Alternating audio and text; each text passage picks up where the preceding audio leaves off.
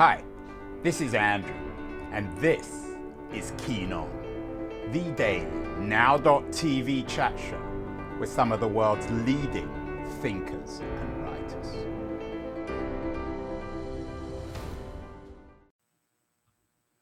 Hello, everybody. It is July the 10th, a Saturday morning on the west coast of the United States in San Francisco. My guest today, whose name I will reveal in a, in a few seconds, uh, suggested in our pre interview chat that San Francisco is the center of the world.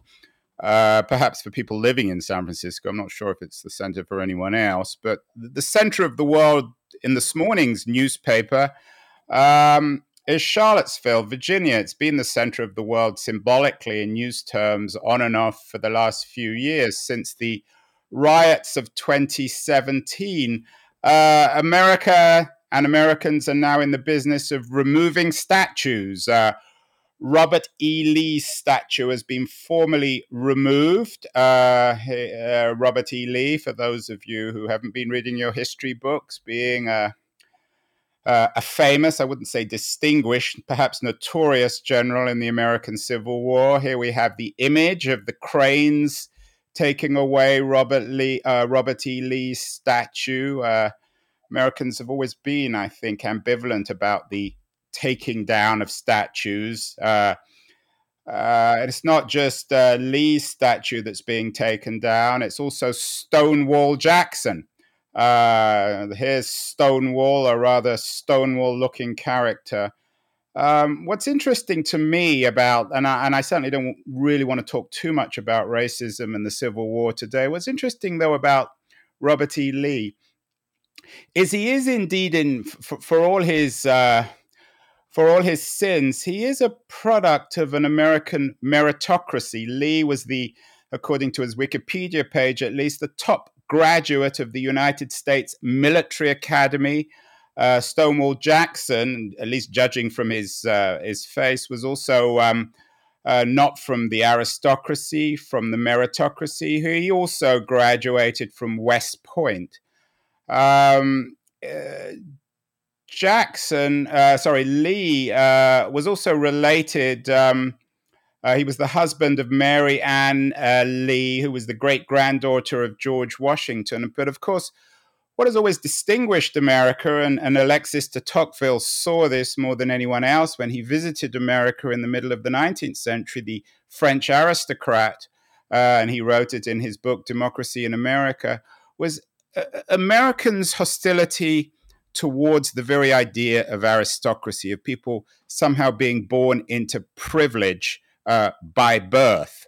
Um, the taking down of statues in America then has always been, in some ways, I think, guided by a hostility to aristocracy. The issue of aristocracy and meritocracy are back in the news. We have this ongoing debate in America and indeed around the world about the value of meritocracy and aristocracy. And my guest today on the show, my old friend Adrian Wooldridge, is a very distinguished um, British journalist and historian, has a new book out, The Aristocracy of Talent How Meritocracy Made the Modern World. Uh, Adrian, I don't want to put you in the middle of the whole American racism and Civil War thing, but um, can people like Lee and Jackson be considered products of the American meritocratic system?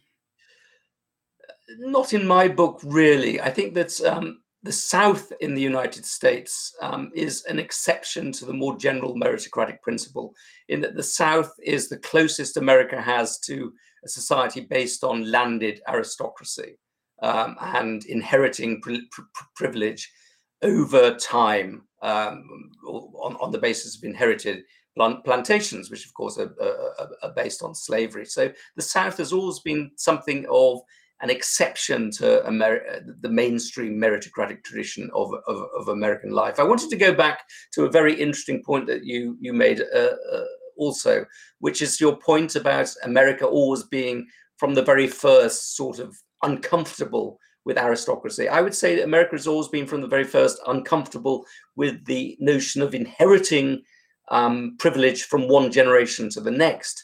But but it's also important to remember that the Ameri- the, the founders, the um, the people who made the American Revolution were really making that revolution in the name of one sort of aristocracy rather than another sort of aristocracy.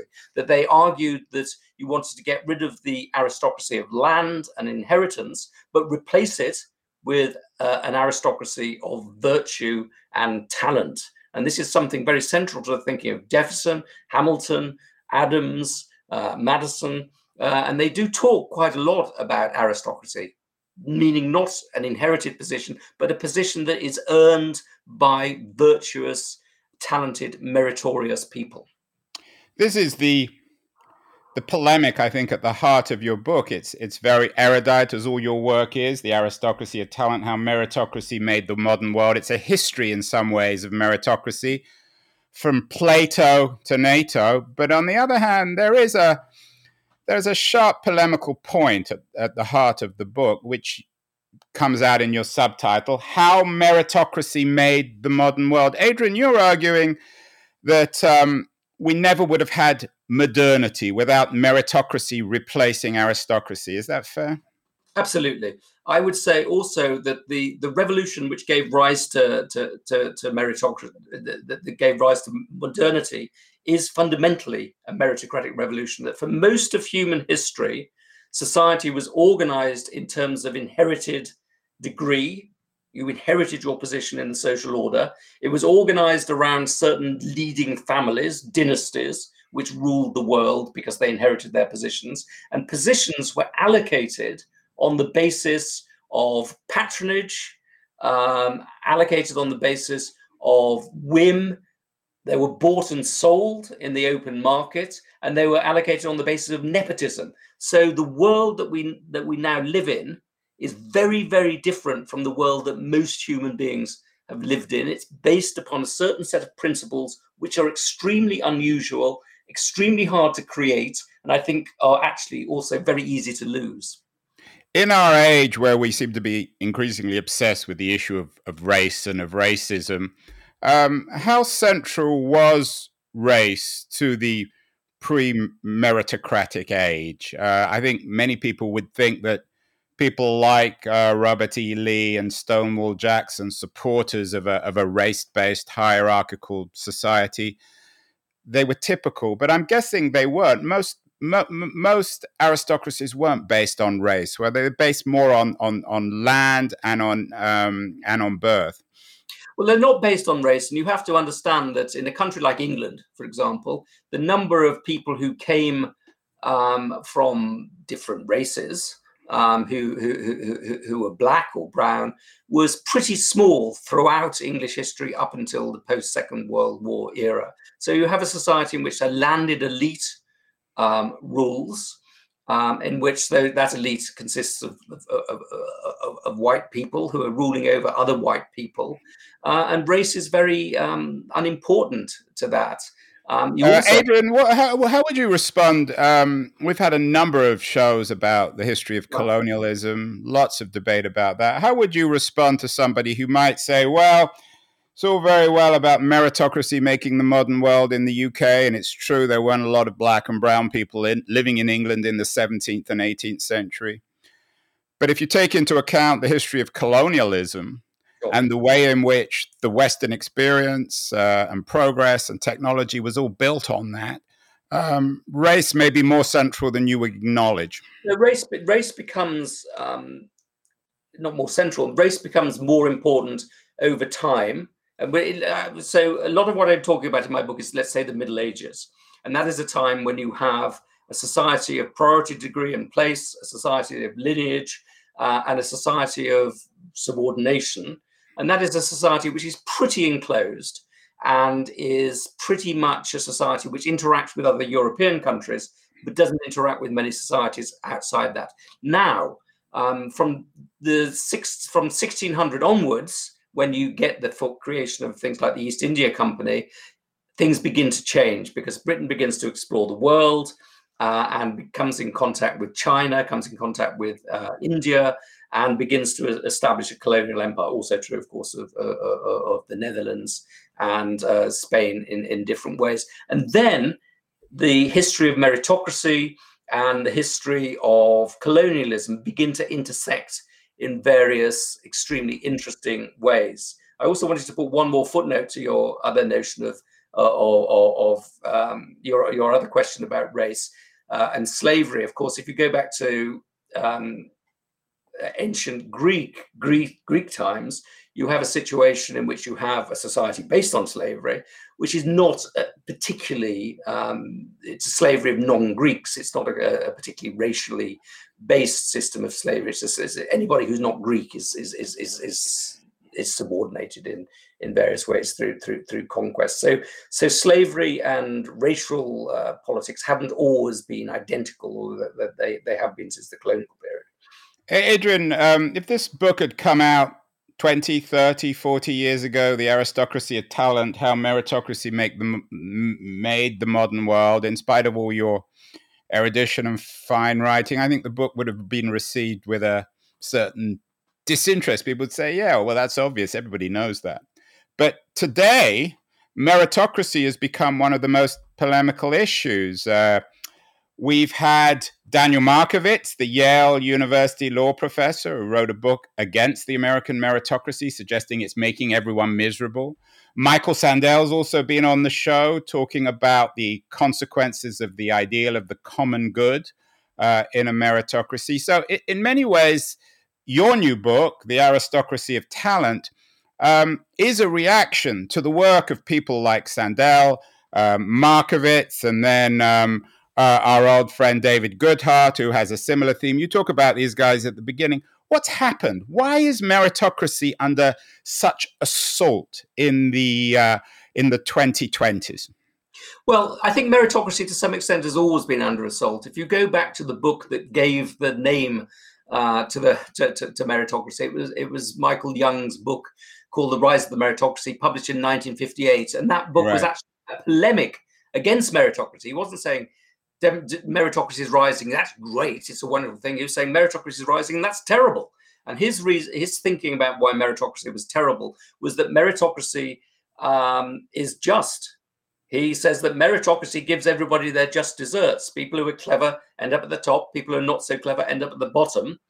And that's an intolerable society. At least under the old aristocratic order, if you ended up at the bottom, you could put it down to bad luck or to prejudice or to or, or, or, or, to the lack of the, the, the, the, draw in terms of who your parents were, once you actually have an efficient sorting mechanism, you can't blame anybody else. So the people at the top are horribly smug the people at the bottom are horribly depressed. And that's a horrible society, but it's also a society built on desserts. And he said that what we have to do is get rid of equality of op- opportunity as the founding principle of society and replace it by equality of results, a much more equal society.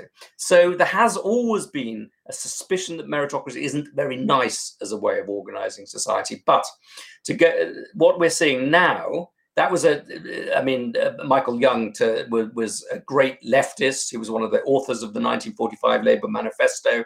He was uh, a great progressive intellectual. What we're seeing now is something which is very, very uh, further advanced than that. That meritocracy is disliked by the left for Michael Young style reasons, um, and also because it's regarded as a sort of um, a, disguise for plutocracy, a justification of inequalities whose origins lie not in ability, but in, in, in, in power and privilege. It's disliked by the, the right, by the Tucker Carlsons of this world, who say that it's an excuse for the, the smug, credentialed overclass to look down on everybody else. But it's also disliked by some very sensible and uh, thoughtful academics who occupy, I would say, the, the, the center, like uh, Markovits and, and Sandel, who are saying that there's just too much of it, that the universities that they're in charge of, like Yale and Harvard, have become you know, places where everybody's elbowing for position and place and are creating a society that doesn't have much of the common good. So what's happening at the moment is that you're getting a critique of meritocracy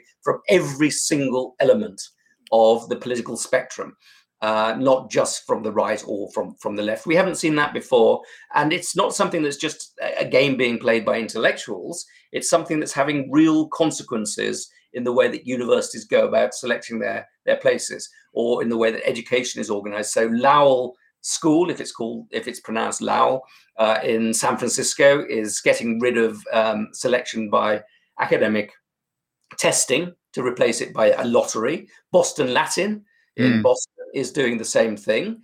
Um, you're seeing universities downgrading SATs and using what they would regard as a broader set of um, selection criteria. You're getting classes for the gifted being downgraded or abolished right across across America. So you have a generalized revolt against meritocracy, a revolt which is having big impact in the way that uh, America is organizing itself. And this is happening at a time when America is facing unprecedented competition i.e., from China, and when China is doubling down on meritocracy, not trying to not trying to um, downgrade it. Um, Adrian, you begin the book like so many serious intellectual histories with Plato's Republic, and nothing really has changed. Plato recognized all these problems and did away with the family as a way of creating a genuine meritocracy. And you know, some people have seen Plato's Republic as the foundations of liberalism, others as totalitarianism. Is the problem, though, seems to me in America and in the West generally, is we've become all too obsessed with family. Our caste, our upper caste, yours and mine, and probably most of the people watching this, we're all part not of the 1%, but of the 10 or 15% of highly literate, globalized elites. Um, and we're taking family all too seriously. Here was a, a piece in the New York Times, which has become the you know the paper of, of the new meritocracy as well as the critique of meritocracy about a packed schedule doesn't really enrich your child. I know you've got daughters i've got children as well. We're all too obsessed with our kids. Isn't that the foundation of the injustices of contemporary meritocracy? Is we're not willing to allow our kids to fail which is why we're increasingly rigging the system and creating um, an economic and cultural aristocracy today. It's the hoarding of opportunity, right? Uh, and uh, the guy at Brookings, what's his name? Uh, uh, there's um, Reeves. Richard Reeves, Reeves. Richard Reeves writes about He's totally right about this. But why I started with Plato um, is not just because it's an absolutely wonderful book that that, that, that replays yeah. being read over and over again, but that Plato grasped that there's a fundamental tension between human nature and meritocracy. Um, in the sense that human beings crave a society which is governed by, by, by, by, by the best people who can govern it, but they also crave a society in which they can hand and transmit privileges to their children. Uh, and so there's something in human nature which says to us, well, let's have meritocracy for, for, as an abstract ideal, but let's make sure that we can rig the system as much as possible for, so that our children do as well as uh, they can. Plato absolutely recognized this. And he said that the only way to deal with this problem is to have break up the family so the family is no longer the organizing principle of society so he wanted to replace families with state sponsored orgies so nobody knew who their children were. I'm all in favour of that, Adrian. How would you feel about that one? so the children can be brought up in common. But he also said that we, you must get rid of private property because private property will always be something that, that, that, that, that, that people will want to accumulate. If they have a family, if they have a home, they will try and accumulate property. Now, these are very far fetched solutions to this very big problem. Um, but they nevertheless, you know, he's right about the problem. We see nepotism. His we- fix. Would it be fair to say, um, Adrian, that Plato yeah. understood all this? I mean, it's not that yeah. complicated. Nothing much has changed. And what Plato understood was for the foundations of this to work, you have to have a noble lie. So in his Republic, he invented the lie that people of the upper class were born yeah. with a certain uh, uh, a certain uh, physical quality. I think it was silver in their hand.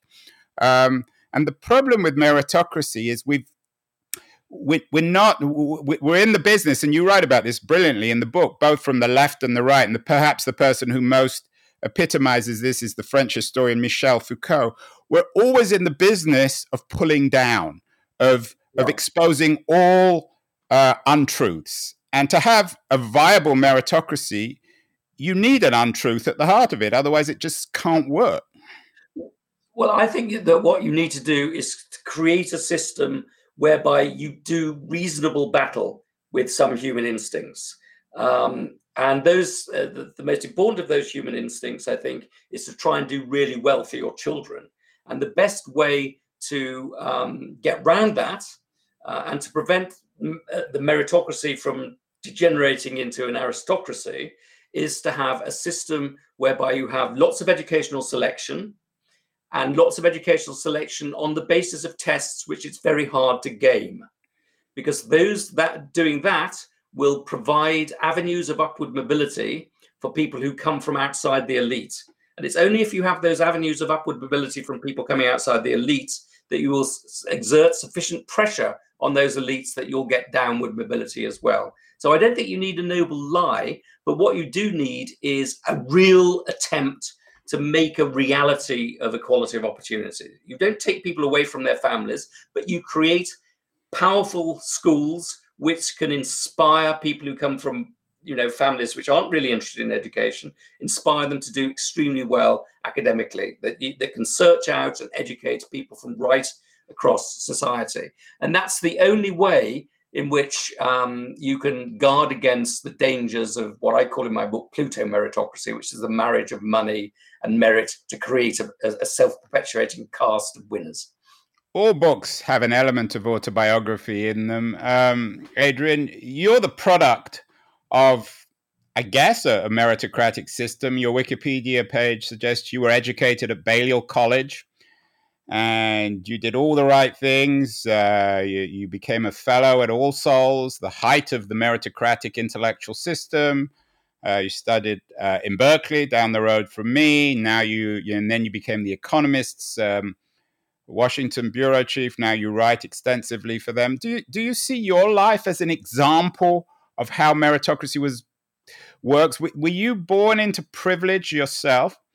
No, no. First of all, I wasn't born into privilege. My parents were were, were, were, you know fairly regular teachers, but I went to a grammar school, and grammar schools uh, were institutions entry to which was based on the 11 plus, which was essentially an IQ test, which I took at I think the age of 10 or 11. I went to this school, which gave me a good academic education, and I arrived uh, at Balliol College, Oxford, uh, with quite a lot of other people who, who'd had similar sort of uh, grammar school backgrounds. And the, I think that the, the, the, the, culture of Oxford when I was there was very much one determined by this notion of IQ and effort.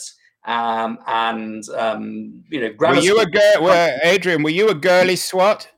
Yeah, I was. I was very much a girly swot, as uh, Boris Johnson put it. Absolutely, I was that very thing, and I was just going to go come on to Boris because um, during my time, just after I went to finish my time at grammar school, grammar schools were abolished in Britain and replaced by comprehensive schools. Um, and so that sort of ethos of uh, people coming from regular backgrounds, going to grammar schools, getting into Oxford, was really diluted by the fact that you, you went to a comp- that you just either went to a comprehensive school or you, you you went to a public school. And the ethos, as I said, Balliol when I was there was a grammar school ethos, I would say. Now six, seven, eight years later, the ethos of Balliol and of Oxford more generally was much more the ethos of public schools. So Boris was around in 1985, I think, at Balliol, five years after I'd left. Um, very much Eton, the Bullingdon Club, which is a club for. But but as you note in your book, I mean, Boris Johnson was a scholarship student at, at, Eton, yeah. so it, yeah. it, he he's as much. I mean, a lot of people don't like him for one reason or other, but he's a product of a meritocracy as well. He's a product of a very exclusive form of meritocracy, which is a King's Scholar at Eton.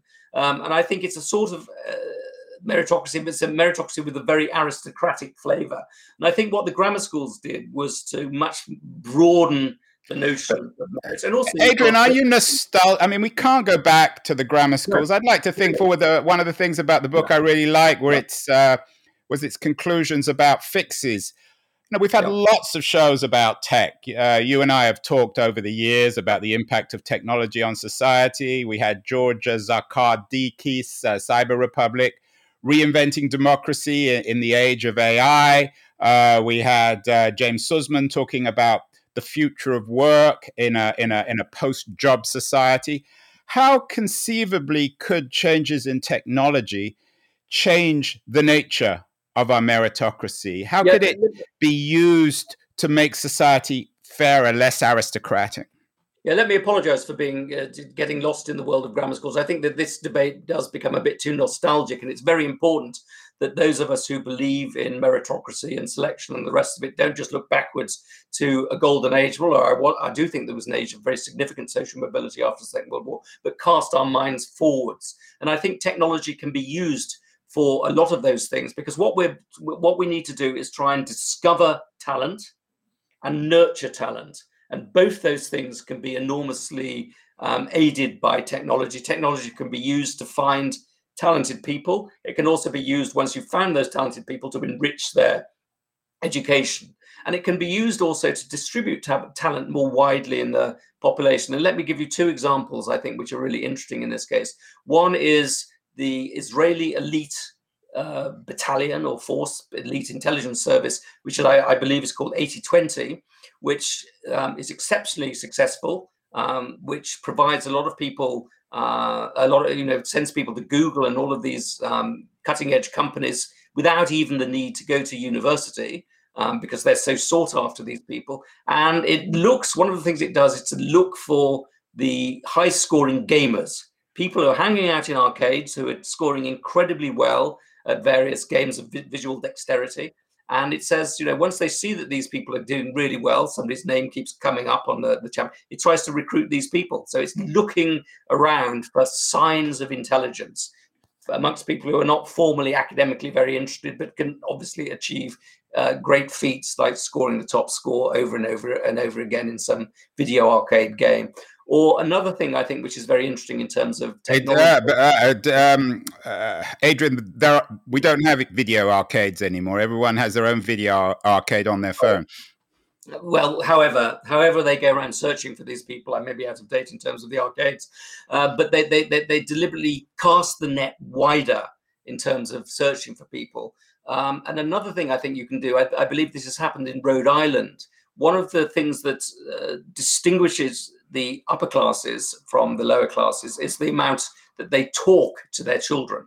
Mm. Uh, they provide their children with just, you know, unconsciously with an enormous advantage of just hearing a lot more words. You know, you can see big, big differentials by education in the number of words. So, what they decided to do in Rhode Island was to take people who are less educated, who hadn't done so well at school, but of course, as everybody does, had great ambitions for their children, and they provided them with devices which allowed them to monitor how much they were talking to their children and told them just make sure you get higher and higher scores on this thing. Just talk to your children as much as possible. Look at your scores and try and raise it as high as possible. And I think that that is another way in which you can use technology to sort of nudge people into interacting verbally with their with, with their children much more. So there are all sorts of ways in which we can give data, use data, big data, and the rest of it to yeah. sort through the population for signs of ability and to nudge people into giving better nurture for their young children, infants, indeed. I think that nudging, though, would be interpreted by somebody like Michael Young in a, in a dystopian way, but uh, it's definitely an interesting idea. Um, Adrian, we had uh, last year your uh, your economist colleague Edmund Fawcett. He has a couple of wonderful books on conservatism and liberalism, and he has this great quote. He said, "Were politics chess?" Liberals had white, they moved first. Conservatives had black, they countered liberalism's opening moves. In time, the initiative changed hands. Conservatives, who began as anti moderns, came to master modernity. For the right was, in telling ways, the stronger contestant. Do you think that's true when it comes to the assault on meritocracy? Uh, Trump and, and Boris shown here, they're masters at attack, whether they're example, whether they're part of the elite is is is, is self evident, but they're masters at attacking it. Have the conservatives, are the conservatives leading the way? And is this anti meritocratic ideology, is it going to become more and more central, do you think, to politics in the 21st century? I think it's absolutely vital to politics in the 21st century. I think that both Trump and Boris, particularly Trump, actually um, understood that there's a great deal of discontent with the cognitive elite on the grounds that the cognitive elite is smug, on the grounds that the cognitive elite is self dealing, and on the grounds that the cognitive elite has quite often messed things up, particularly in the 2007 2008 financial crisis. And that by criticizing this elite, they could seize power in the name of the, the people and the less educated people in particular. Trump did that for a while, Boris did it on a more sustainable basis. But if you look at the voting coalitions that, that both people put together, they're very different from the traditional conservative voting coalitions because they include a large number of people who didn't go to university, who didn't do particularly well at school, and who feel that this credential, cognitive, credential-based cognitive elite is somehow um, wrong and, and not working very well. And I think that that could be the politics of the 21st century. Now, Trump obviously blew up, but you know there'll be many more Trumps. That's why I believe that rescuing meritocracy before it's destroyed is absolutely vital. Um, and so, what I'm trying to do in this book is to say, look, meritocracy is very important.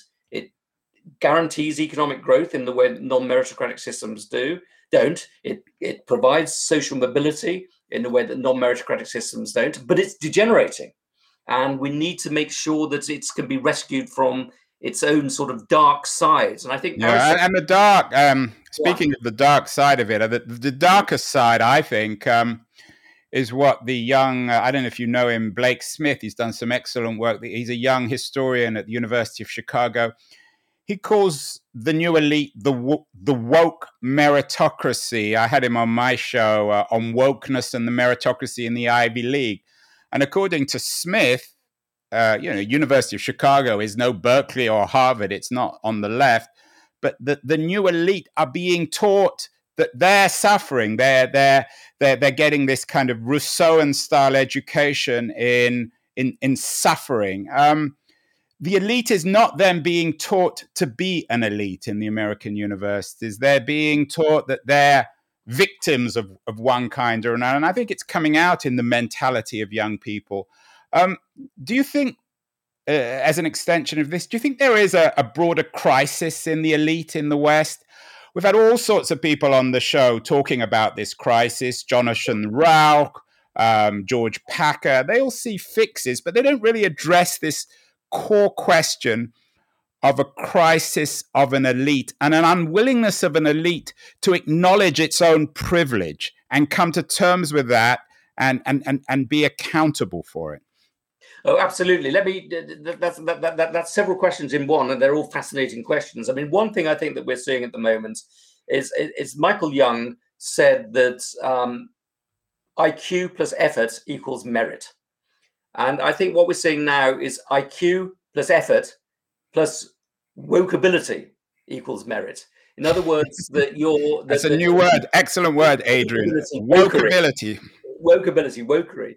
That's, in other words, elite institutions are selecting people not just because of cognitive ability, not just because of their effort, but also because of their willingness to sign up to the woke agenda. So if you look at McKinsey, it's full of all of this stuff. If you look at the elite universities, they're full of all of this sort, sort of stuff. And you have to sort of leap over the woke bar in order to get admission to these institutions. Now, is that a good thing?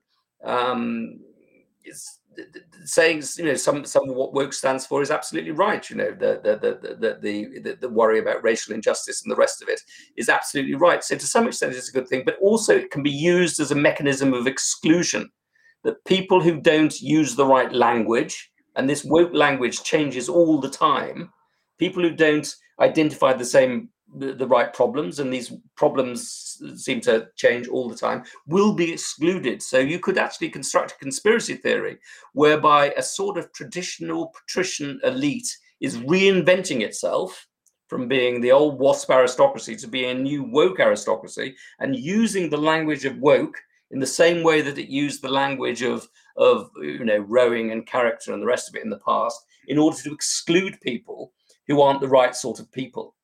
Uh, and I, you know, that's obviously the case with Chinese, uh, with, with Asian Americans being excluded for not being the right sort of sort of people. So wokery can, you know, is almost is almost a mechanism for preserving the power of traditional elites in disguise. The second is this notion of desert, uh, meritocracy says that you must deserve your privilege in society. Uh, and how do you deserve your privilege? I say IQ plus effort, but this is a new sense of deserving it because you feel everybody's pain. So this new elite sitting there at Harvard and the rest of these places are saying, I deserve to be here. I deserve my privileges because I'm exquisitely sensitive to all the world's injustices. And that's a very odd sort of uh, ruling class. So there's all sorts of things at work here.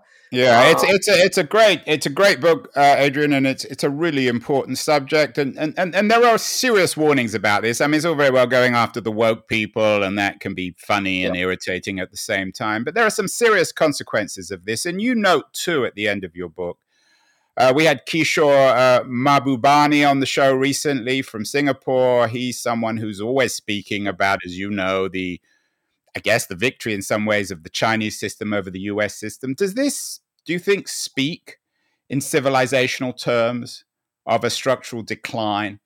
Um, does it is it is it in reality a reflection of the of of the rise of, of the Chinese model and system and culture and the decline of the West? Not yet, but perhaps soon. I think it's very important to remember that the people who invented meritocracy on a mass scale were the Chinese. That um, let's say in the ninth century, when England was being ruled was ruled by people with names like Eric Bloodaxe, China was ruled by sort of Mandarin scholars, and the the Mandarin system of selecting people for you know a life in the imperial palace um, was in in uh, covered for much of the history of China. About 10% of the population, about 10% of the population did these exams to move up the civil service. So it's a huge Mandarin system in China, very deeply rooted in the country's culture, very successful for a long time, but it collapsed because it was sort of frozen in aspic, as it were. The Chinese system just didn't change they it was a system based on testing people's ability to do the to, to, to recite and to talk about the the um, the Confucian classics. And it was that was the same in 1905. It just didn't take into account modern knowledge. Now, what China is doing at the moment is reinventing that system, but this time they're not looking for Confucian scholars. They're looking for rocket scientists. They're looking for people who can. They're looking for engineers and scientists and bioengineers and computer IT people. So you have you know, a deeply rooted examination state, which has said what matters to us now is not classical learning, it's economically relevant um, scientific learning. And they're doing that. They're also creating a system of political meritocracy whereby they move people up the political order, partly on the basis of you know their, their academic achievements on the basis of their performance. They have lots of performance metrics for everybody in, in, in, in positions of power. So imagine a world in which china is evolving into a really big version of singapore. And imagine a world in which america continues to dilute its admissions into elite institutions uh, gets rid of its gifted school programs, gets rid of its selective schools, and in which basically you have a, a wokeified plutocracy sitting at the top, ladders of upward mobility disappearing, a little bit of compensation through affirmative action, but certainly not a comprehensive uh, meritocratic system across the country. Imagine those two civilizations in conflict. And it's not difficult to see that the Chinese- It's not difficult. And, and Adrian, with your knowledge of history, you you point back to Venice as oh, uh, as the the nightmarish conclusion. It's not, of course, Thomas Mann's death in Venice, but you pick out the fate of the Venetian Republic as um, as a warning that we could become like Venice if we don't get this thing right. We're, we're, we're rapidly becoming like Venice, I think. Well, what what you had in Venice, Venice became the most you know, one of the most successful cities the world has ever seen because it had an unusually open elite, which recruited people from below um, and which had constant circulation of people going in and out of the elite. And it had, instead of a monarch, it had a doge who was elected, things like that. Then what happened at the end of the Middle Ages is they decided to have a great freezing of that elite. All the names of people in the elite were written in a book of gold. Um, and the families then inherited their position. And I think we're beginning to get a repeat of that in the modern West, that the upward mobility is freezing. The names of people in, in the oligarchy are beginning to become weary, wearily familiar. The one thing that we do now is have a bit of pro forma affirmative action in the West, but that's always on the terms of the people who actually have power rather than uh, in the context of a relentless system of social mobility all over the place. Now, Venice fortunately was one of the most beautiful cities in the world. So as it declined and decayed, it still managed to be fantastically beautiful. What you might have in America is a whole bunch of, you know, decay in which the monuments to your former glory are, are um, sort of my former glory. yeah, it's why it's like the Planet of the Apes when we, uh, uh, yeah, so and things like that. Whatever Silicon Valley is, it's not exactly the, the you know. A, a, a I don't know if there'll ever be. Um, I'm not sure if we'll ever be nostalgia, certainly for the architecture of Silicon Valley. Adrian yeah. Wooldridge, your new book, The Aristocracy of Talent How Meritocracy Made the Modern World. Always on the cutting edge, always talking uh, about the most important subjects and never taking the easy position, always pushing your reader and yourself as you do in all your writing. Uh, both in your books and and and and, um, and your journalism. Congratulations on the new book. You are talking to me from the Suffolk Suffolk Downs, is it? Uh, no, Sussex, Hampshire, but the, the, the, South Downs. Hampshire Downs, lovely uh, part of the world in a kind of post-COVID world. In addition to your new book, um, Aristocracy of Talent, Adrian, what else should people be reading? Do they need to go back uh, to Plato? Um, should they be reading Michael uh, Young's The Rise of the Meritocracy? Perhaps uh, revisiting your colleague uh, Edmund Fawcett's Liberalism and Conservatism. What else should people be reading? I, I, I definitely uh, encourage people to read all of those books. Edmund's book is, is two books are great. Uh, Michael Young's book is a fantastic book. I mean, it's, it's, it's a very weird book, but also incredibly thought provoking. Um, and I do think, uh, I hate to say this, but I do think Plato's Republic is one of those books which just rewards reading and reading and reading again. And the other thing I'm reading at the moment, I don't want to sound too pretentious, but I'm reading Aristotle's Politics, which is not as beautiful a book as Plato's Republic, but is full of fantastic stuff. And one of the things he argues in that book is that every sort of politics has a sort of um, a dark side. So kingship has tyranny, democracy has populism, and oligar- and aristocracy has oligarchy. And I rather think that we've passed in the United States and to some extent in Britain from the bright side of meritocracy to the dark side of meritocracy. And our task is to push back into the bright side of meritocracy because we, we're seeing a lot of things that worry me very profoundly at the moment. Well, I think we can push back when we read books like yours, which I think are very fair and balanced and deeply historical on this subject. Adrian, congratulations on the book. Keep well, have fun uh, in southern England, and we'll talk again very soon. Thank you, and and and the same to you, and enjoy and, and enjoy the rest of your day.